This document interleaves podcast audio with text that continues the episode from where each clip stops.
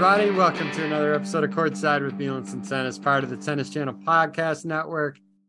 As always, have with me my co-host and Hall of Famer. He's got like a light coat on tonight. I don't know why. The weather is so so nice. Well, take a look. Is that a Take Wimbledon a warm up? Wait a minute. I'll stand back a little further. That didn't work. The uh, this is my Roland Garros jacket. Roland Garros. I said Wimbledon. That's the dumbest thing I could have said, knowing that we're in Roland Garros. So And you know what, David? I, it's 1990 that I got this, and I've had incredible use out of it ever since. 1990, the year Yeah. Andres Gomez upset my guy Andre Yeah, I know. I Agassi. don't. I know, you don't like being reminded of that year.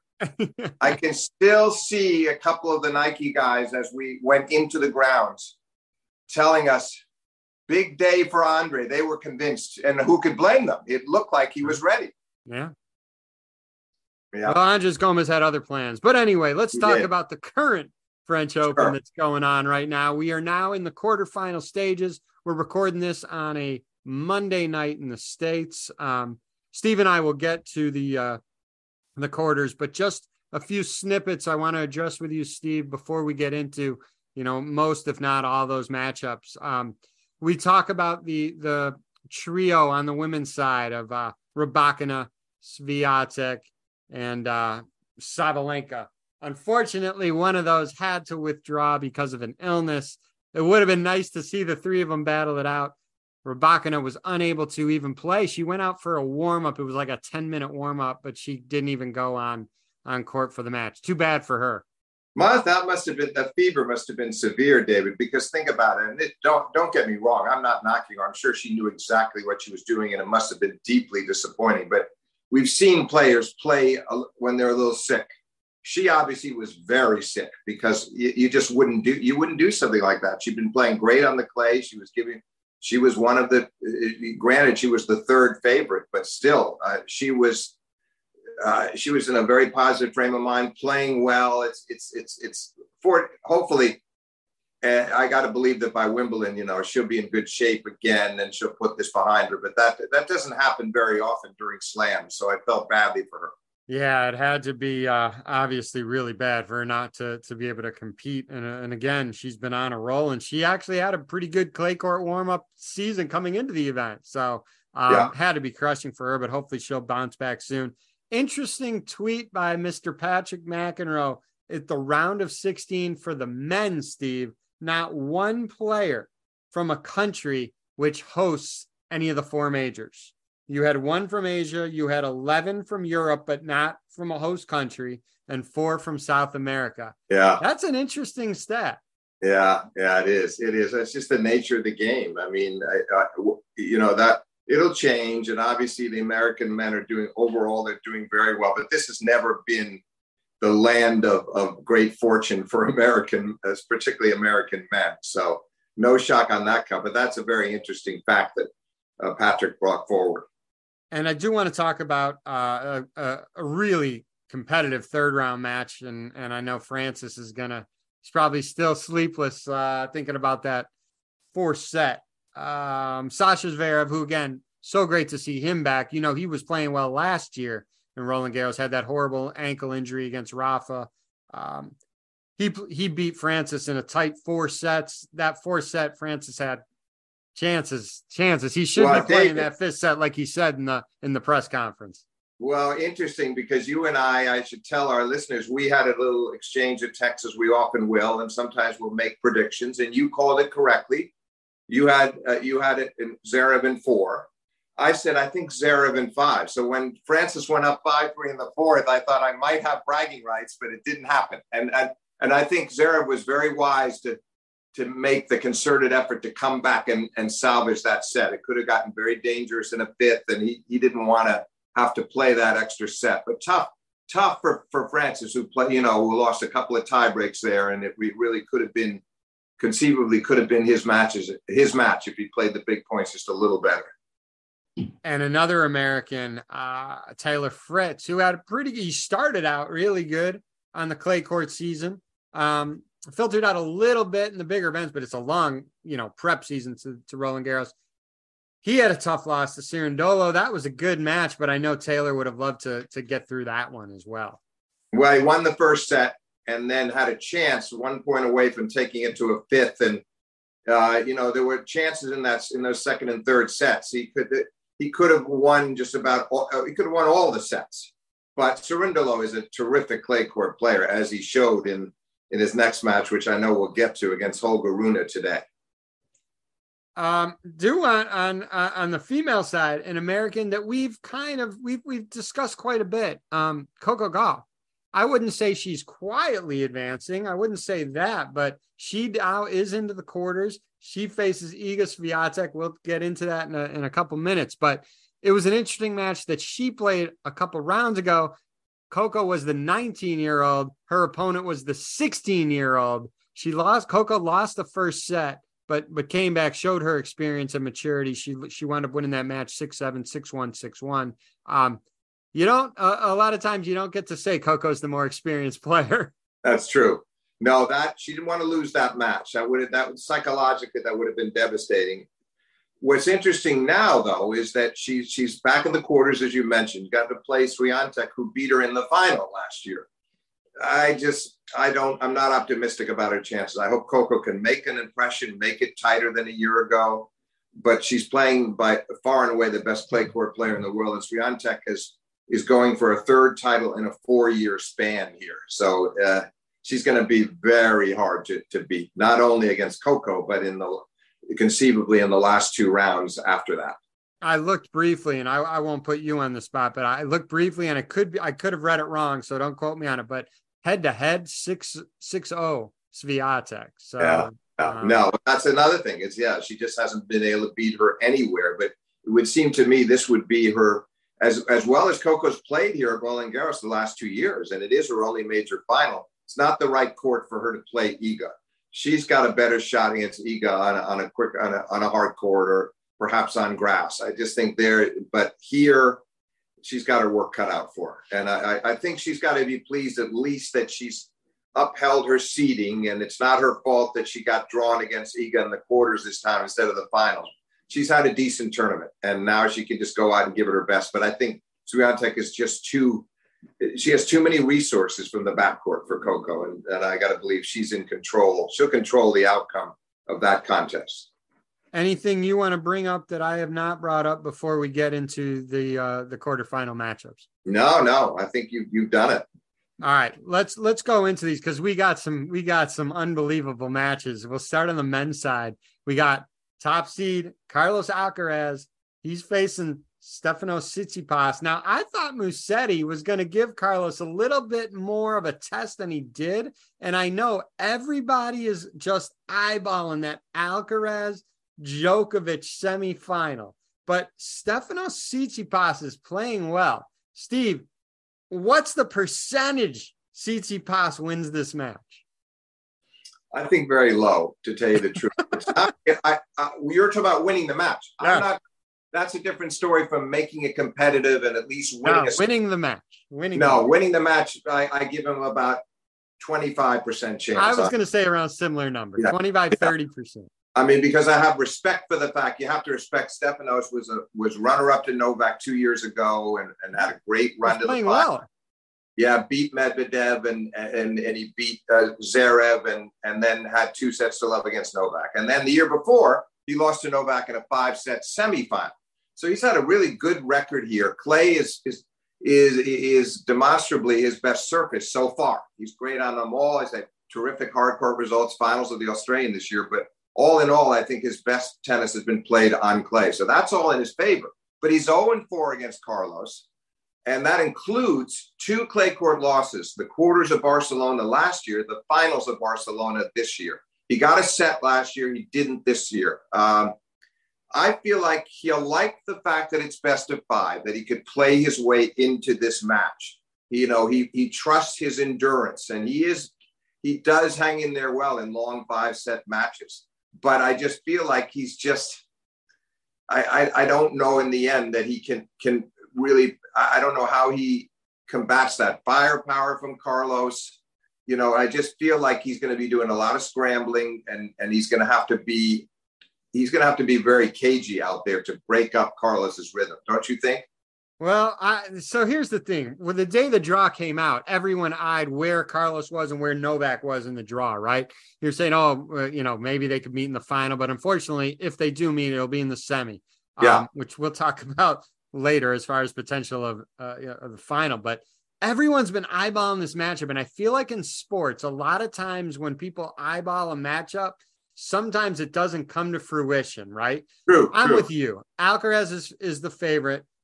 I'm also with you in that you got to give Steph credit. He was up two sets to 11 against Novak in the final just a couple of years ago. I don't think Tsitsipas will come in intimidated at all. Um, Alcaraz in a tight four setter. Could be, could be, but I, I have to say I have slight disagreement there. I think he is a little intimidated, and I think what what he's going to need to do is remove those layers of doubt by starting strong in that match. Yes, get know, playing a really good first set, win or lose.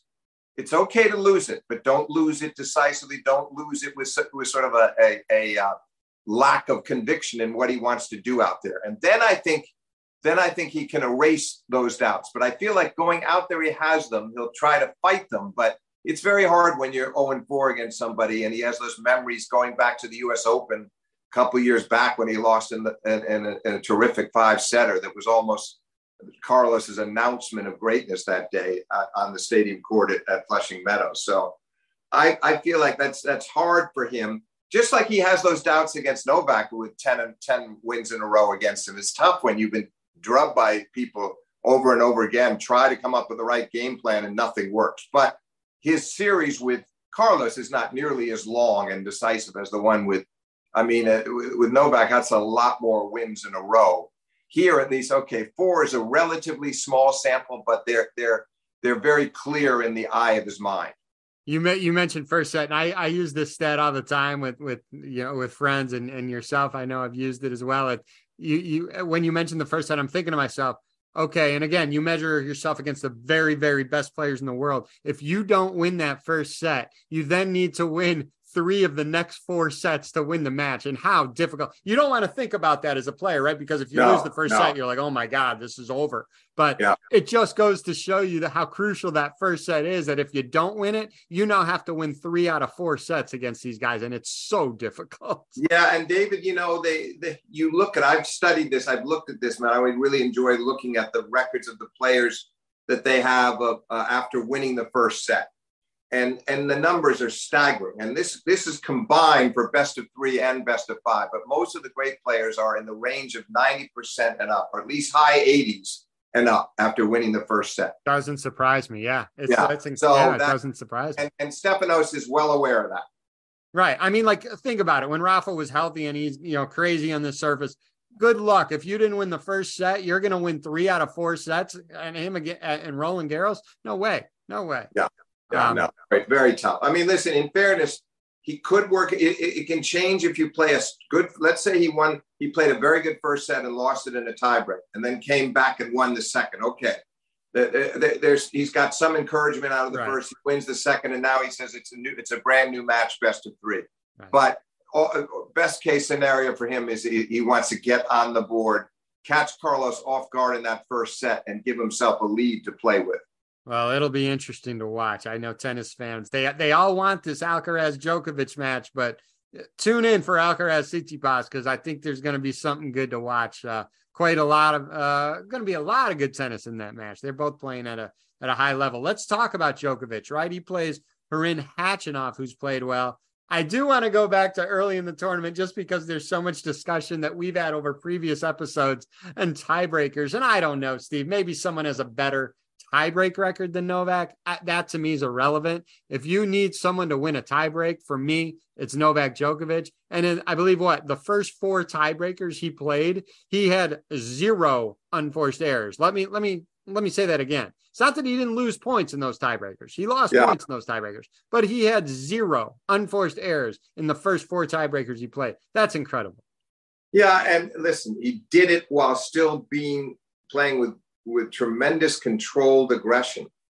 And it was particularly important in the match against uh, Davidovich Fokina when, you know, the first two sets both went to tiebreaks. The others, the other, the others were not as tense. These were critical because the first set alone lasted almost an hour and a half. He really needed that. That's that set. And uh, took him to a first set tiebreaker. That was another one that was important. But yeah, he just he managed. He doesn't just wait for errors. No, he doesn't just hope it's going to be given to him, but he gives you he gives nothing away, and that's very discouraging.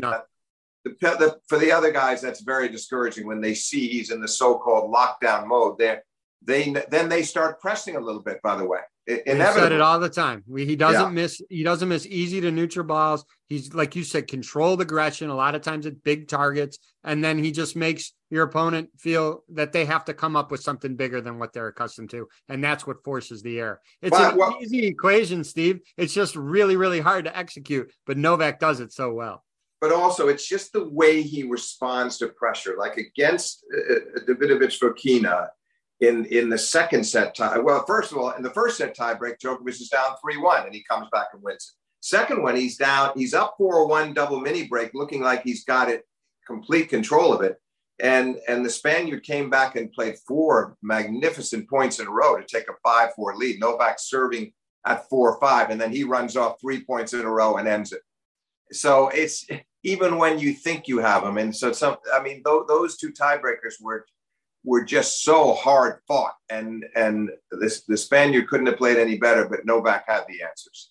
I'm I'm trying to to give Khachanov a chance here, and I, I go back to certain matches that he played Rafa very tough on, but they were on hard courts. He played him very hard in the U.S. Open. I think a third round match, maybe it was in yeah, 18. he did. He played him tough in Indian Wells, like I think the following year. But this is on clay, and I just don't know if he can penetrate uh, the ball as hard as he can do on on hard courts and dictate like he can try to do on hard court versus Novak. I'm saying Novak in three. I maybe I'd be surprised if it goes four, Steve. I would too. I've been torn, but right now I'm thinking three. Well, look, I hear what I hear you about the Rafa man. I remember those matches, and he played some great tennis against Rafa. But no knock on Rafa. This matchup, I think, is just tougher for Khachanov versus Novak for many reasons. But mainly just the nature of the rallies and Novak's flat ball hitting, flatter ball hitting than Rafa. So he can sort of deal, I think, with Khachanov's power more successfully than Rafa did at times on hard courts. You know, he split the first two Khachanov with Djokovic. He won the second match in their series. Djokovic has won seven in a row since at the cost of one set. So I, I think he enjoys playing him. He sees the challenge. He respects him. He sees him as a frontline player. And he also knows that Khachanov was in the semis of the US Open, losing to Ruud in the semis, and then in the semis of Australia to start this year, losing to Tsitsipas. So his last two majors has been in the semis. Now here he is back in the quarters. So Djokovic respects that. On the other hand, he knows how to play him. He, he's so familiar with him that I think he goes out there comfortable in his mind that if he executes well, it's his match to win. All right, next quarter, and the next quarter is we'll we'll pronounce these good. We'll go Holger Rune versus Casper Ruud. Rune had a spectacular match today. There was some controversy. Steve, I'll let you address it, but Rune and Ruud, Ruud did not have a good clay court season coming up. Obviously, last year he made the finals of this event, losing to Rafa. Rune has been playing well, and he's damn good. I one, I'll say, you know, you could address the match that happened today with Cerundolo, and two, how much will he have left after playing a really, really long five setter against Casper? Good point. His, his, at his age with the day off, he should be okay. I hope so. It's about three hours and fifty nine minutes was the time that I saw for the match. Not at Great. our ages, we wouldn't rebound as well as him. Well, I'm not going to comment on that. no, but anyway, he he um, yeah, that's a question. But with a day off of the majors, as opposed to you play a long three setter at a Masters 1000, come back the next day, maybe it's more of a question. So I think he'll probably recover pretty well. The last, he, he finally beat Ruud the last time they met on the clay, just a few weeks back. But he was down a set in 4 2. It was a nice comeback. Ruud was dominating that match and got a little tight. And then uh, Rune took full advantage of it and came back to get his first win over him. This one I see is in last year they played in the quarters here and and Ruud was victorious. So I just see, see this one being very, very close. What I think that that that could help uh, Ruud in the end, the Norwegian, is that if he can get if he can get Holger into a long contest, make sure to, you know, to make, make it a strenuous contest, he probably will be fresher.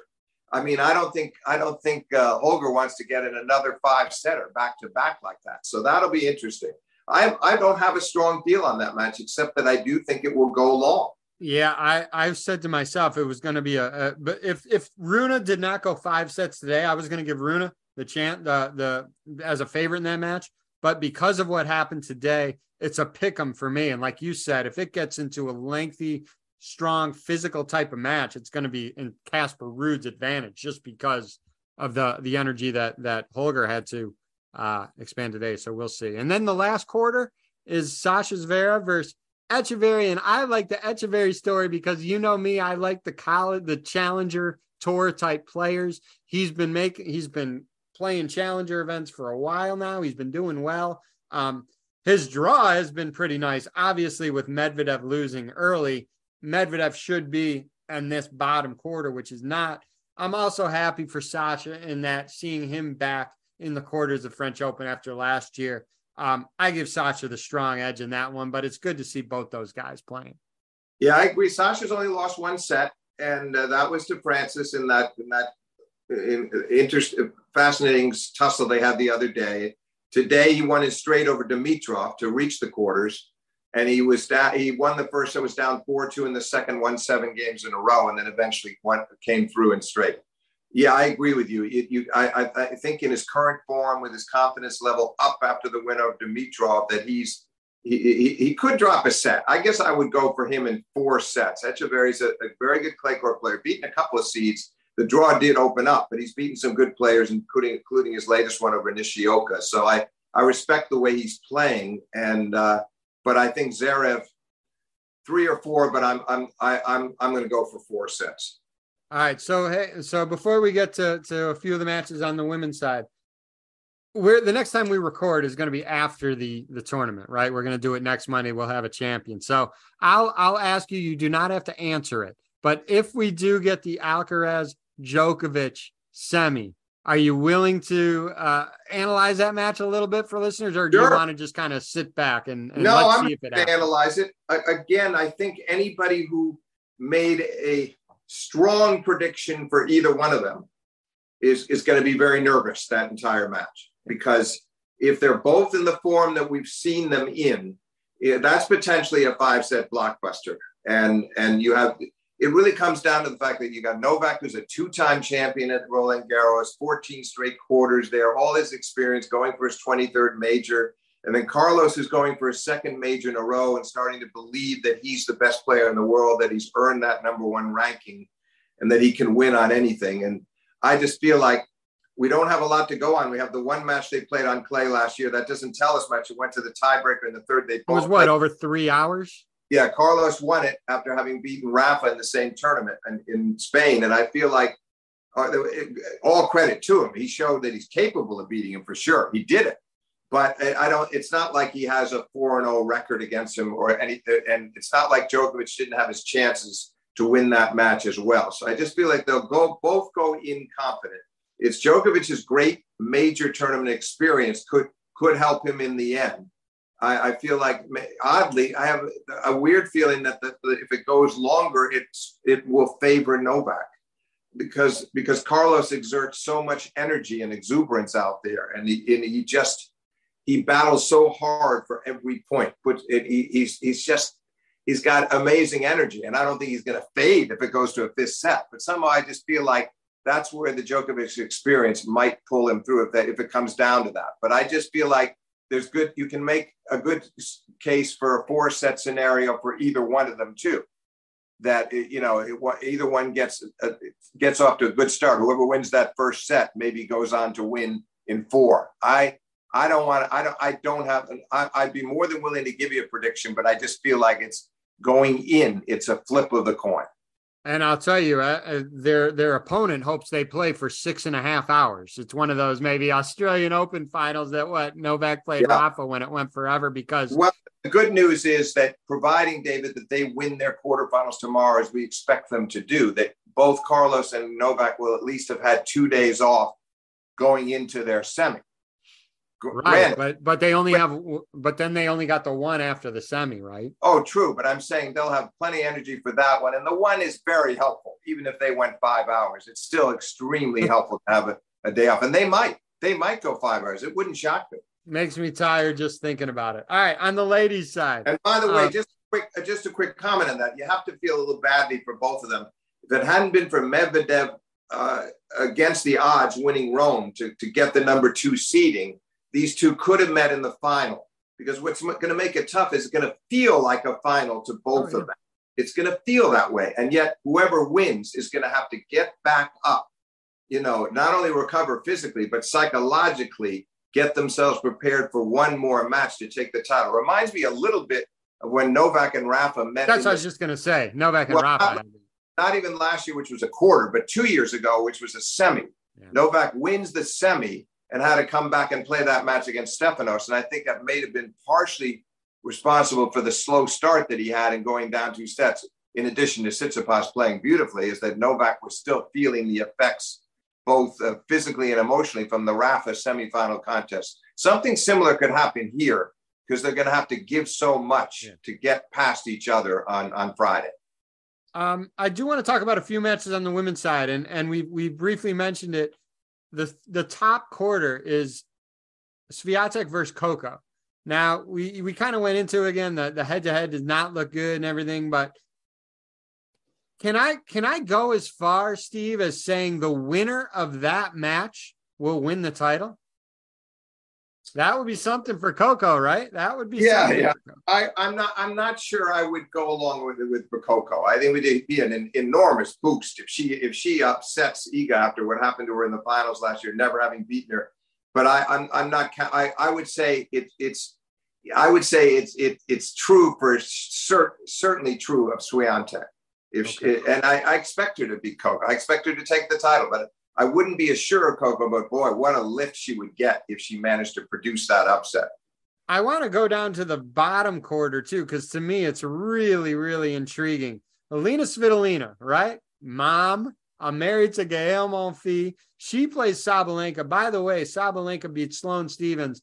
We've given Sloane, we we you know we've we've had our discussions about Sloane in the past she had a good run. Yeah, she lost seven six six four. What was she down 5-0 in the first set against Sabalenka? Climbed all the way back to five five. Um, yeah.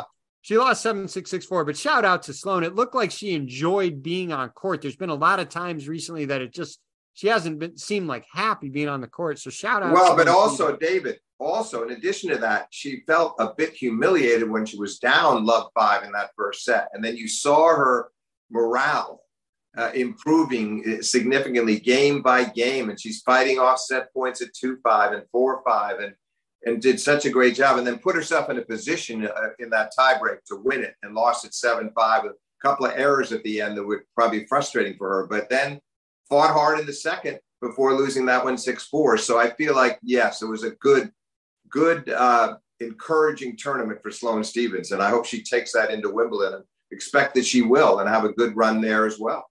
Yeah, I agree. Let's hope so. All right, Sabalenka, Svitolina. Right, I mean, are we, are we, is Svitolina going to continue this run here or, or does the road end here? Well, I think it ends, but I'll say this Svitolina to me has for a long while been a, a player of great guile and, and strategic, good, great court sense and she she uh, she makes the most of everything that she has, and she's a very heady player. She knows what she's doing. She's a terrific match player. So I think there are things she will do, excuse me, to disrupt the rhythm of Sabalenka and prevent and and and to stop to stop the avalanche because we know Sabalenka is going to play her the same way she played uh, against Sloane or anybody else. She's going to try to blow her off the court, and in most cases she succeeds with that strategy. Svitolina, I think, can at least make this interesting. I'm picking Sabalenka in three sets. Okay. Okay.